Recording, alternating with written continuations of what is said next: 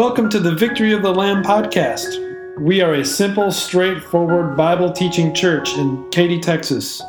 If you are in the area, we'd love for you to stop by anytime. Otherwise, we hope you use this podcast to grow in your faith and be confident in sharing it with many. You can find us online at votl.org. We hope you enjoy this message and God bless your week.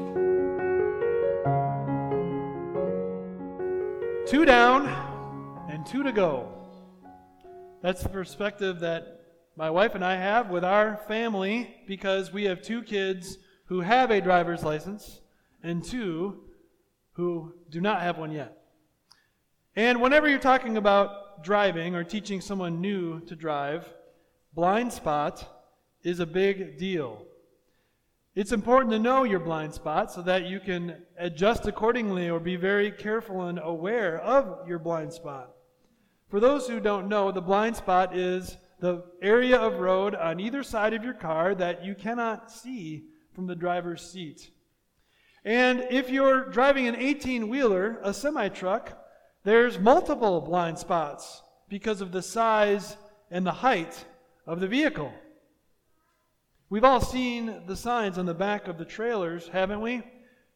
If you can't see my mirrors, I can't see you. And if blind spots are important to navigate your way through in driving a vehicle, and they are, we all know that. How much more important are they when you are thinking about navigating your relationship with God, the needs of the soul? Within each of our sinful hearts beats a rebel that does not want to admit any blind spots, and even if it does admit one here and there, it thinks it is capable of solving the problem. We need Jesus to bring us His holy word, to teach us that we are totally dependent on Him and Him alone for everything, but especially in dealing with our blind spots. Today, on the pages of Scripture, we are going to see Jesus help a rich young ruler deal with his blind spot and also the disciples dealing with theirs. We begin by seeing that in Luke chapter 18, verse 18, a certain ruler and other scriptures that record this same account teach us that this was a rich young ruler came to Jesus, running to him, falling at his feet before him, and asking this question Good teacher, what must I do to inherit eternal life? Now, this guy had it all, didn't he? He was a rich, young ruler. And no matter what century you have lived in, and no matter what country you have been a part of, I think it's fair to say that in the vast majority of the cases, those are three commodities everybody wants being rich, being young, being a ruler. This rich young ruler thought that life was all about following a recipe to create a heaven on earth for yourself. And quite frankly, if he was a rich young ruler. Most of the time, he was pretty successful in his endeavors. Just think of how proud his parents were of him. Just think about how many friends he had everywhere he went. Just think about how he turned every head when he walked into the room and people said, ooh and ah, and they wanted to get to know him for personal benefit, maybe, but still, he got a lot of attention all the time no matter where he went, no matter what he did. And also notice that he wasn't like the wealthy Pharisees who often approached Jesus with a sinister attitude, a scowling eye look and heart. This guy ran to Jesus, fell at his feet before him, and was generally polite and nice. And he said, Good teacher, what must I do to inherit eternal life? Jesus went to work immediately pointing out his blind spot. Look at verse 19. Why do you call me good? Jesus answered, No one is good except God alone. You know the commandments. You shall not commit adultery. You shall not murder. You shall not steal. You shall not give false testimony. Honor your father and mother. All these I have kept since I was a boy, he said.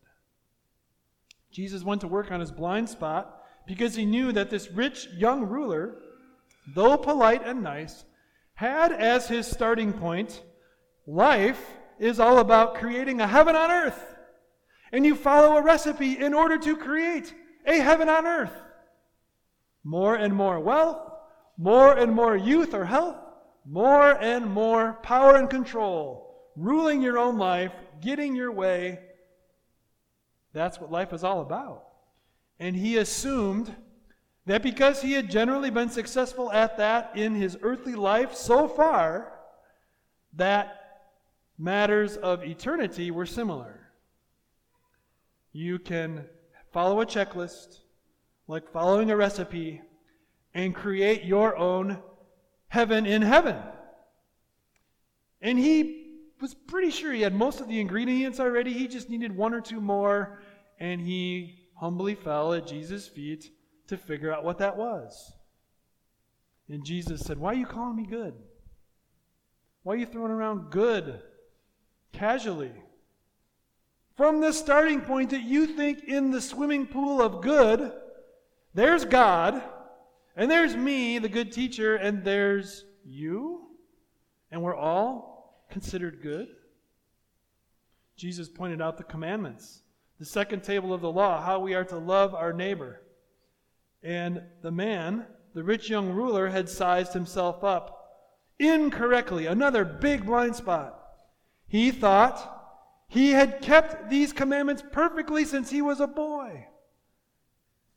Check, check, check, check, check. What other check do I need in my recipe? Then Jesus hit him between the eyes. He exposed the major blind spot. Jesus heard this and he said to him, You still lack one thing. Sell everything you have and give to the poor, and you will have treasure in heaven. Then come, follow me. When he heard this, he became very sad because he was very wealthy. The man heard Jesus address the first commandment and apply it in his heart. And his subtle pride took over. You see, the blind spot wasn't just that he loved money and was very wealthy.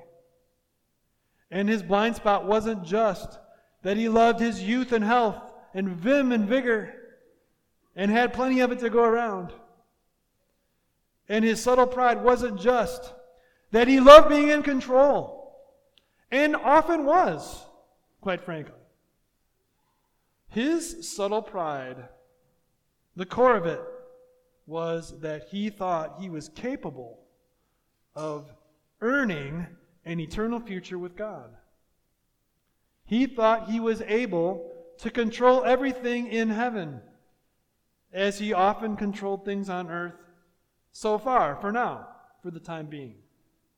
And that's where Jesus exposed him and his subtle pride.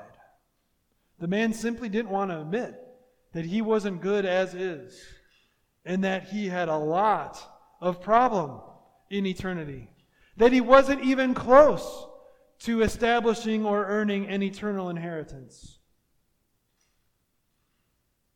C.S. Lewis had an interesting quote as we are applying these words to ourselves. He said, A world of nice people content in their own niceness, looking no further, and turned away from God, would be just as desperate for salvation as a miserable world of miserable people. But they might be even more difficult to save. Think about your blind spot subtle pride, the subtle me first arrogance where we dare to think the world is all about us and God squeezes in there from time to time. What would Jesus say to you and me today if he were here, exposing our blind spot in our relationship with him? Maybe he'd ask us about our identity. Is your identity found in your bank account? Whether that's good or bad. And you just can't get over it. And you spend all of your waking moments trying to get more money. Whether you already see yourself as someone identified as good financially or bad financially. What if Jesus talked about our control freak inside of us? That we're passionate to control our own heaven on earth situation and slow, even not wanting to ever trust the God who is in control. Do you casually put yourself in that, I'm a pretty good person category, along with the rich young ruler before Jesus exposed his blind spot? Or do you admit that you're broken in sin, a beggar for grace? And if you admit that you're broken in sin and a beggar for grace, are you willing to cling to the cross with all you've got? Or is your subtle pride rearing up with its ugly head to say, I'm broken in sin, I'm a beggar for grace, I've got to fix it? Because I don't trust that God is going to do it in a way I need it to be done. You see, we have a lot of blind spots, and our subtle pride is terrible in being deceptive. We fall into rich young rulerism so easily. And it's even tougher to detect when we live in a world where rich young rulerism is all around everywhere we look. But guess what? It always has been. This is not breaking news. It always will be. No matter where you go, as long as God lets the world continue.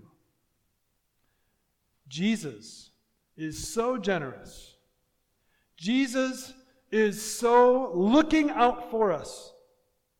He is willing to take the time and the effort to give us tough truth, to show us tough love, to expose our blind spots wherever they may be, only so that He can lead us to that beautiful spot where we say, I am broken in sin, I'm a beggar for grace, I'm nothing but a water bottle full of spit that no one else would want. And that's why I have a Savior.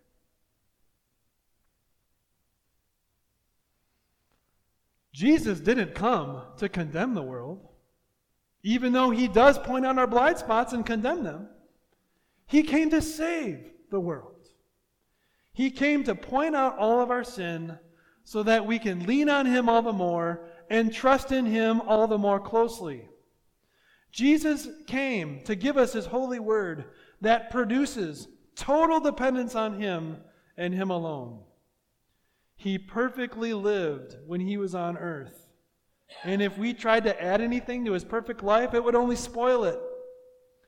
He died innocently on the cross in our place. And if we try to join him in helping out, it would only ruin it.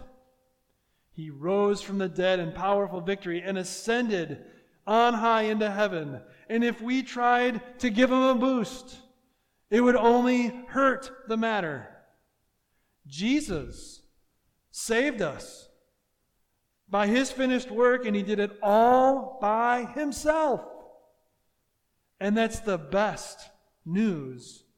Broken sinners, beggars for grace, with lots of blind spots, with subtle pride all over the place. It's the best news we could ever hear. That our salvation, that our eternal inheritance is totally dependent on a Savior who loves us like Jesus loves us. And that gives us courage, doesn't it? It gives us peace, gives us joy, it gives us thankfulness, it gives us an all in heart to be okay with our blind spots being exposed. We can be okay with that rich young ruler inside of us having the light shed on him or her, whatever worldly attitude or worldly zeal and goal we have, we're content letting Jesus shine his holy law there so that we can root that out of our soul, depend on him for forgiveness, and march forward with more joy and confidence and peace than we've ever had before. Jesus, as he's exposing blind spots, didn't only expose the rich young ruler who walked away sad with a storm brewing in his heart. Did he ever come back in repentance? We don't know, hopefully. But right away, his words exposed a different blind spot in his disciples and had a wonderful, encouraging, upbuilding, edifying ending. Here's what I mean by that. Verse 24 Jesus looked at the rich young ruler walking away and said, How hard it is for the rich to enter the kingdom of God. Indeed, it is easier for a camel to go through the eye of a needle than for someone who is rich to enter the kingdom of God. Those who heard this asked, Who can be saved? Jesus replied, What is impossible with man is possible with God. Our Savior used the largest land animal, the camel, and the smallest opening, the eye of a needle, to illustrate a point. He said it's easier for a camel to go through the eye of a needle than for a rich man to depend on self and enter the kingdom of God. And the truth he was getting at was this both are impossible. There is no possible way any rich young ruler or someone who craves being a rich young ruler can conjure up the repentance, can follow the recipe or the checklist in order to have eternal life with God being something in their possession. It's not possible. It never will be. We're broken sinners, beggars for grace. But what is impossible with man is possible with God. When subtle pride leads you to love money and think about it all the time, identifying yourself with it, whether that's good or bad, it's impossible for you to get past that. But it is possible for God to lead you past that as He leads you to repentance and trust in Christ, that your identity is found not in your bank account, but by His cross and empty tomb. When you have your younger years slipping by and your health is declining, if you are going to try to conjure it up in yourself, to still be full of energy and ready to go, and it's always going to be like this. That's impossible for man to do that, but it's not impossible for God to give you contentment even as you age, to give you joy and anticipation even as your health is declining, to look past this world to the next world, his eternal inheritance that is guaranteed to come your way. It's not too hard for God to get your heart there. He's glad to do it.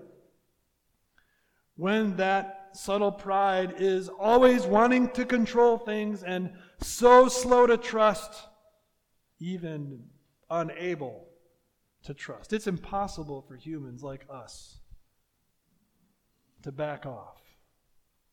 We're only going to grab all the more. But what's impossible for man is possible for God. He can lead your heart to deep repentance and trust that a Savior who loves you enough to point out your blind spots and lead you to his cross will also continue to love you enough forever so that you can trust him every minute of every day as life changes and goes up and down. Money comes and goes, youth comes and goes. Things that we can control for short, short amounts of time sort of comes and goes. God's faithfulness never comes and goes. So listen to God's word. Let Jesus expose your blind spots. Let Jesus handle your blind spots. The one who trusts in him alone is never put to shame. Take that home. Amen.